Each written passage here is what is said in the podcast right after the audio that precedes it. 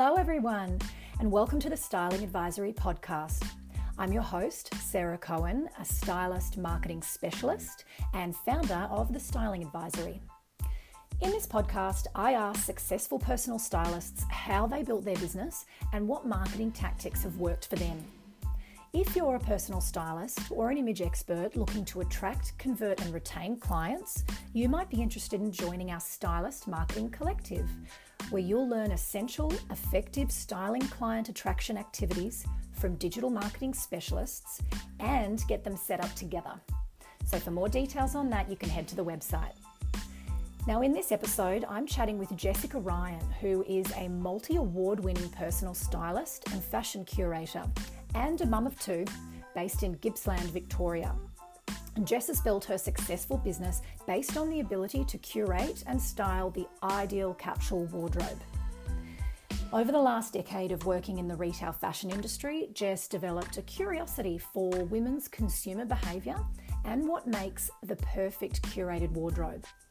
Now, she experimented with the art of this curation herself, living with a 40-piece wardrobe for 3 years to prove that you can develop a balance between fashion obsession and mindful shopping. And we talk about how Jess tapped into this niche and marketed it beautifully using a powerful visual image of The Rack. Be sure to rate, review, and subscribe to this podcast to learn from experts who are making a living doing what they love. Hope you enjoy.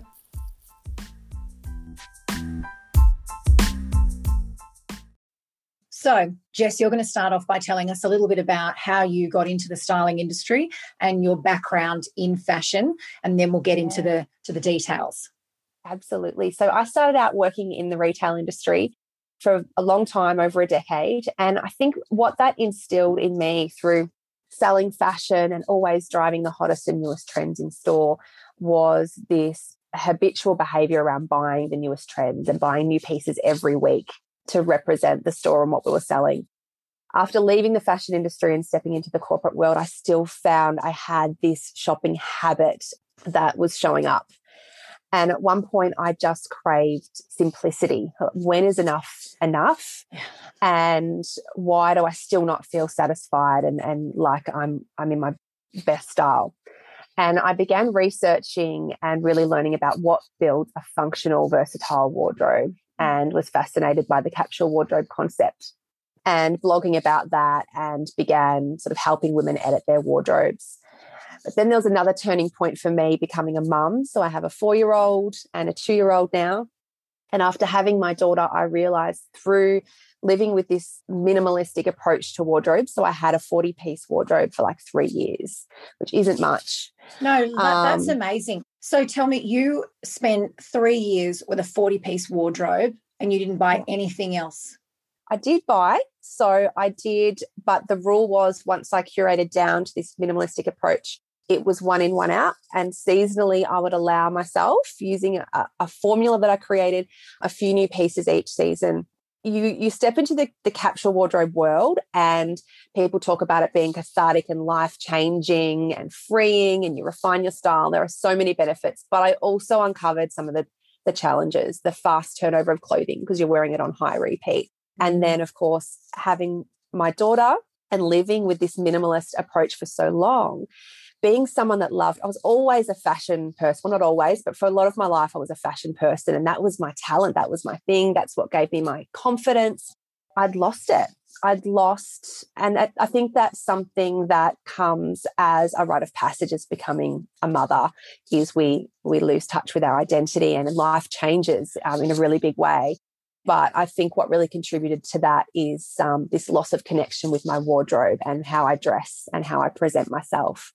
And that's where Curate and Style becomes this kind of meld of my passion for functional wardrobes that are simplistic, but also that are congruent with who we are and help us express ourselves, our personal style, and feel confident, that irreplaceable sense of confidence when you feel good in what you're wearing. And that's my passion, and that's never changed.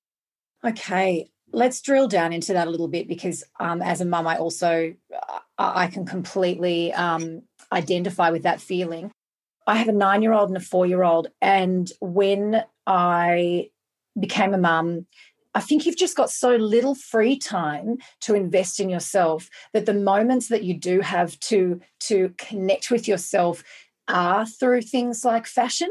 Yeah. So it's almost like a tangible touchstone where you can be like, this is me, which makes me think of that song from The Showman. But, you know, it's like you're trying to connect with who you are, who you used to be, and redefine yourself as a mum. And let's not forget, you're completely sleep deprived as well. So it is very hard to function on an even playing field. So how did you deal with that, I guess, lack of confidence and that sense of being lost at that time? You know, like what was the first thing that you decided to do to change that?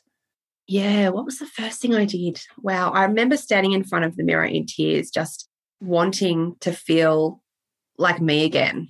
The first thing I did, all I can remember, is starting Curate and Style.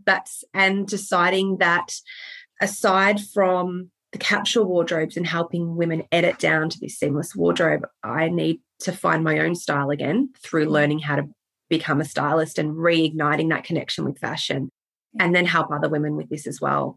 So that's the first connection I can remember to helping myself, was re-immersing myself in the fashion industry. Yeah. To help others. Mm. So is that why your clients seem to love the shopping capsule experience? You know, if we compare that with other image professionals who might specialize in you know, color analysis, or some people that are really exploring different virtual services, I wanted to talk about what you think it is that makes your clients take that step to saying, do you know what?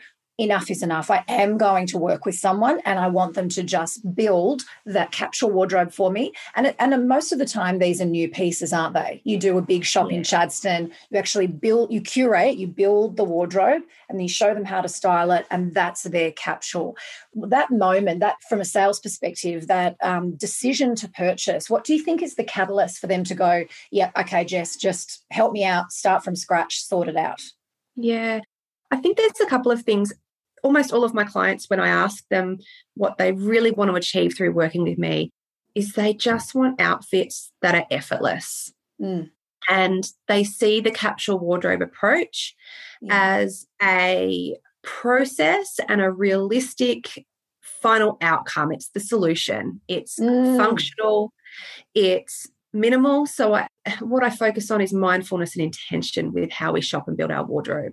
So it's building this new foundation that's going to help them build effortless outfits, save time each morning, but it's smart and it's intelligent in the way that we're building their wardrobe. It's not, you know, I don't believe fashion is frivolous at all. You mentioned the touch and the tangible sense of clothing. Yeah. Something I often say is that the most powerful belongings that we own are those that are closest to our skin, because they are an extension of who we are. Yeah. You know, we leave our car in the car park, we lock our door behind us as we go to work, but our outfit walks around with us all day, speaking for who we are. So clothing is powerful. I think my clients connect with that. But, you know, as mums in particular, it's often been a long time since we've invested in ourselves, or we're reluctant to. So knowing that we're doing it intelligently and it's going to give a full solution, no matter where you're going, this capsule wardrobe is going to suit your lifestyle, no matter the event. And, give a solution. You're so right. I remember when I had Piper, it was the first time I'd had her, and then I realised, okay, my body has changed. My tummy isn't going back to what it was, which meant all of my pants didn't fit, all of my tops that I used to love, like just structured tops, but they weren't sitting right. So I think that when you're targeting, in terms of a core client, the mums, that's really the only time, well, one of the only times you do actually say, pretty much everything in here is completely useless now. So you do really get the opportunity to start from scratch. I remember thinking, okay, now I need tops that have a bit of structure, but they're loose around the tummy. But then what's the cut of pants that's going to be flattering for me? And everything, you know, is no longer relevant, and it becomes really hard. So you can see why people would then say, okay, just clear all of that and let's just start from the beginning with some considered pieces that will last the test of time. Absolutely. Nailed it. They're women at that point in their life where their identity has shifted, their life has shifted so much that it's reasonable and it's actually necessary to start again. We've got nothing to wear. Yeah. So then it's, about doing it in a really considered way. Yeah. And you've been very, I say lucky, but I should preface that by saying you've worked really hard and you are in a really beautiful position where you are booked out most of the year. You know, you do have a steady stream of clients. I wonder if we can hypothesize, or maybe even you know the answer, what it is that motivates your clients to say yes. Because every time I speak to one of my girlfriends about, you know, work, what I do, what have you, every single one of them would say, I'd love to work with a personal stylist. That sounds amazing. Oh, yes, please. But the question is, do they actually end up booking? So I wonder if you know anecdotally what made your clients decide to reach out, book in, jump on a call. That's such a great question. Someone asked me a similar question recently about what was the turning point for you when those bookings came in. I really struggle to answer. Part of it would be accessibility because I'm in a regional area and I'm now offering a service in an area that hasn't been available ever. So I'm offering something new to women locally, and I'm bringing fashion to a regional area that women are craving. That they respect, that they want to feel their best, they want to look great, but they don't necessarily have access. So I think that's part of it as well, giving access to this new and exciting service in my area. Yes, and I think also you've got a rack behind you. You've developed this sort of branded image or a branded concept, which is the rack. And I know we've worked together before and noticed that people love when you take a photo of a rack. I'm even drawn to it now, just looking at it going, oh, that would be so good if that was my wardrobe. There's this really sticky quality to that type of image. So how did that come about, and how are you using that now to drive awareness of your services? Yeah, the Rack came about from a concierge service that I was offering. Being based in a regional area, I was travelling quite a lot to shop with clients in Melbourne. And for me, being a mum, a busy mum with a lot on my plate, I was exhausted, and I quickly realised if someone who loves and just gets so itchy to get down there and touch fashion every day. Oh, yeah, same. If I'm tired from that, the woman, the client who doesn't enjoy shopping, they're not going to be wanting to spend a whole day at the shop. So I started shopping for the client and bringing it to their home, and that's where the Rack came about. And it's reducing the overwhelm for the client or the viewer and showing them a beautiful collection, visually inspiring them straight away with how it works, how it works together. So that service is where the Rack came about. I no longer offer that service, but I think that Rack is still integral in what I do, because clearly it's visually inspiring women and giving them an example of how a small wardrobe, streamlined wardrobe, can be really beneficial and just inspiring and reinvigorate that passion for dressing again. Yes, and there's something visual about the present. It's the visual merchandising of a rack of clothing where immediately you can see the combination options and you can see it's quite cohesive. So you just imagine, great, this is everything I need. And that kind of, I don't know whether we just hit a certain age where it becomes very attractive to organise things in the home, but I think... it's this idea that we can have control over something, I think. Do you find that the element of control versus overwhelm and being out of control? Absolutely. And there is a point that the way that our brain works, we seek comfort and familiarity. And when there is too much stuff, there's this brain fatigue that sets in. And I have a particular client that said to me last year, she was just craving that simplicity and she wanted that Curate and Style rack. And it's removing the overwhelm and simplifying, and then again, the beauty of it. And what I love about how I've shifted the Rack approach is it was a full wardrobe that was purchased brand new. Mm-hmm. And now it's about creating a rack, visual inspiration from your own existing wardrobe. Mm-hmm. You probably can create this beauty from what you already own. It's just about curating it. And, again, being really conscious and intentional about how you're arranging your wardrobe so it's visually inspiring. Question about that then. So do you guide clients through creating their own rack at home? Because there's something to be said for displaying your outfits. When I need a bit of fresh inspiration for my own wardrobe, I will reorganise it, whether it's in colours or in different categories or what have you. So do you think that that's the action of organising and displaying and being considered? Is that part of the efficacy of creating a rack? Absolutely, yes. And I've started doing my own weekly rack, and I'm finding that followers and clients particularly are messaging me like, I want to do this, Jess, I want to get on board. So, yeah, very soon I'll be launching as part of my group styling some guidance around how to do this, not just so it looks beautiful, but it's functional and makes your life easier as well. Your outfits are planned for the week. So if we were to think about when you were starting out as a business owner, looking to build an audience that you can then nurture and build relationships with and then get them booking into your services, do you think part of the power from the marketing you did was capturing the capsules visually, actually showing them what a capsule looks like, what it could look like for you, as opposed to just talking about creating a capsule?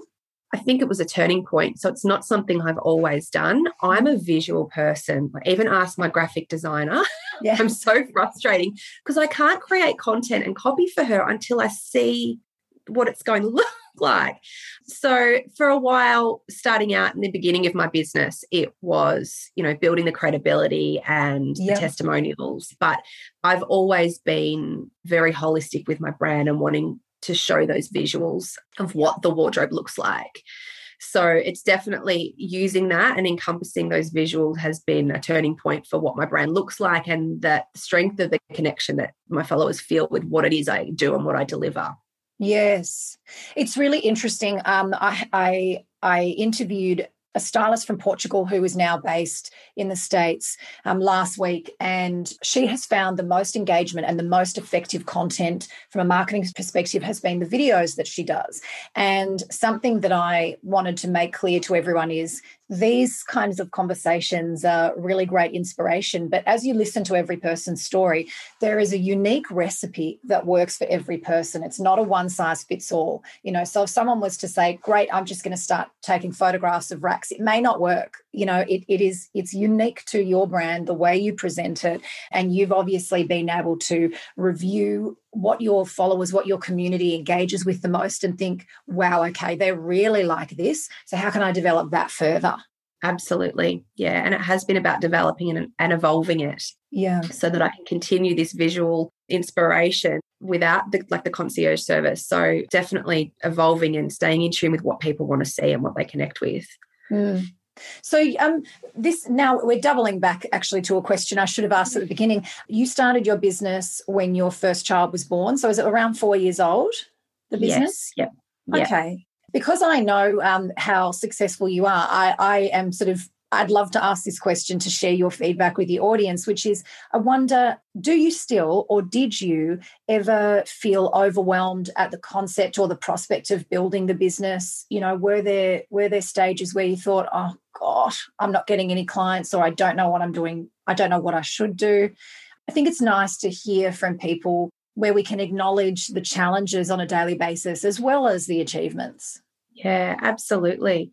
I'm lucky in that this business was built on the back of that passion, and I never expected Curate and Style to be what it is now. It was just a strong belief and value I have around helping women see their beauty and feel their beauty and just live their life in their own lane. I really believe in empowering women to do that. Mm. I'm really lucky that I just step by step built what I built, and it kind of flourished. When you ask about was there a point that I felt overwhelmed, that point's probably more now than ever. It is growing and it's becoming something bigger. Is there more expectation on you now? Is that potentially what the overwhelm? And navigating this new world of this was a one-woman show that's now growing into a team. Yeah. And, I think it's so important to always stay true to our beliefs and our passion. But sometimes the vision can change, and sometimes the journey is pulling us, sometimes we're leading it. Mm. So it's just me catching up with the vision a little bit at the moment. And, that's a really good point, that the overwhelm can sometimes be once you've started to see the velocity or the movement of the business as it grows, which kind of maybe might be true for some women. It might encourage that imposter syndrome of, well, now all eyes are on me, everyone's expecting exceptional service, regular content, constant nurturing, bloody retention strategies, so much.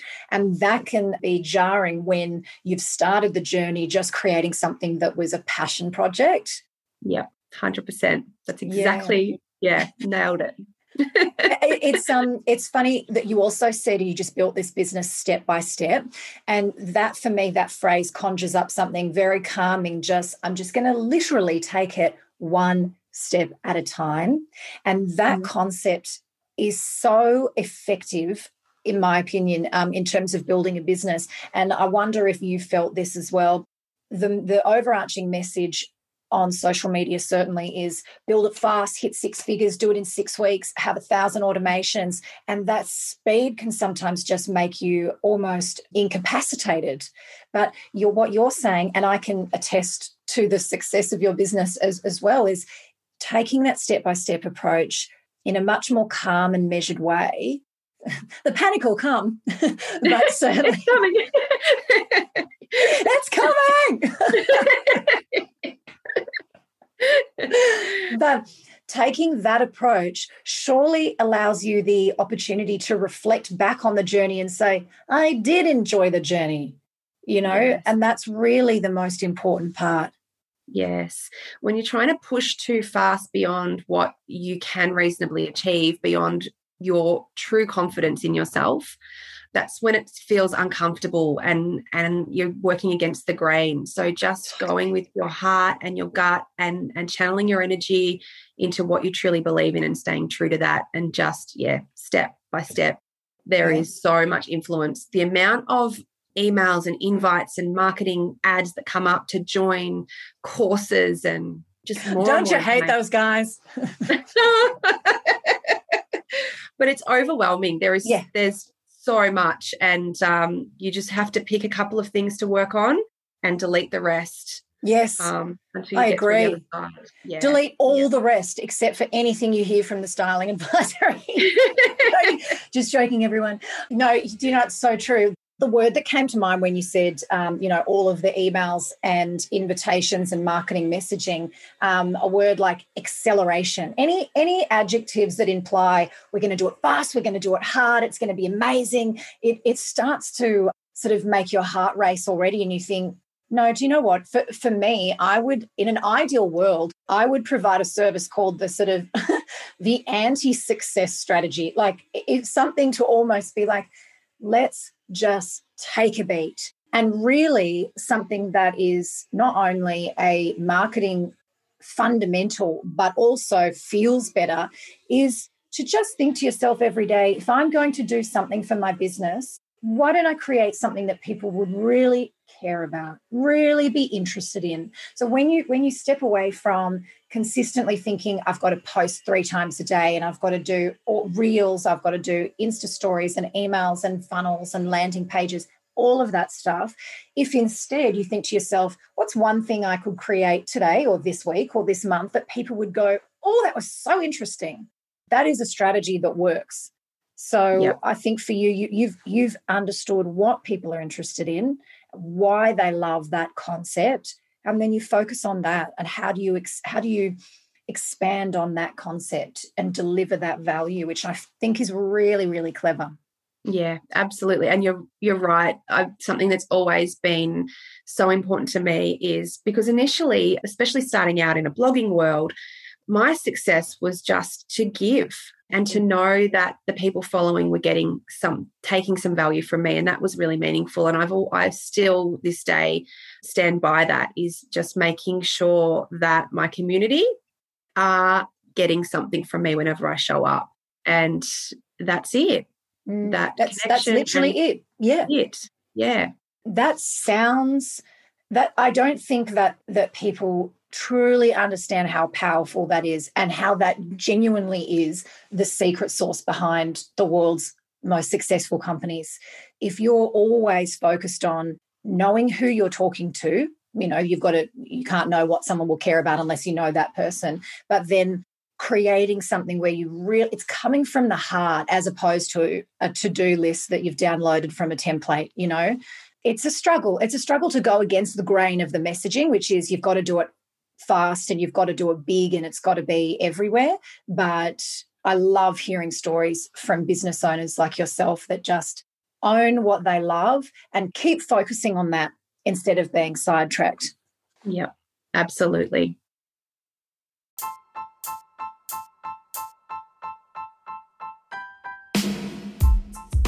You've been listening to the Styling Advisory Podcast, a podcast dedicated to sharing success stories from stylists on how they built their empires. We offer all stylists a complimentary empire planning session. Head to our website and complete the online form to book yours in today at www.stylingadvisory.com.au. Keep up to date with the latest episodes, news and business tips by following at The Styling Advisory on Instagram and Facebook.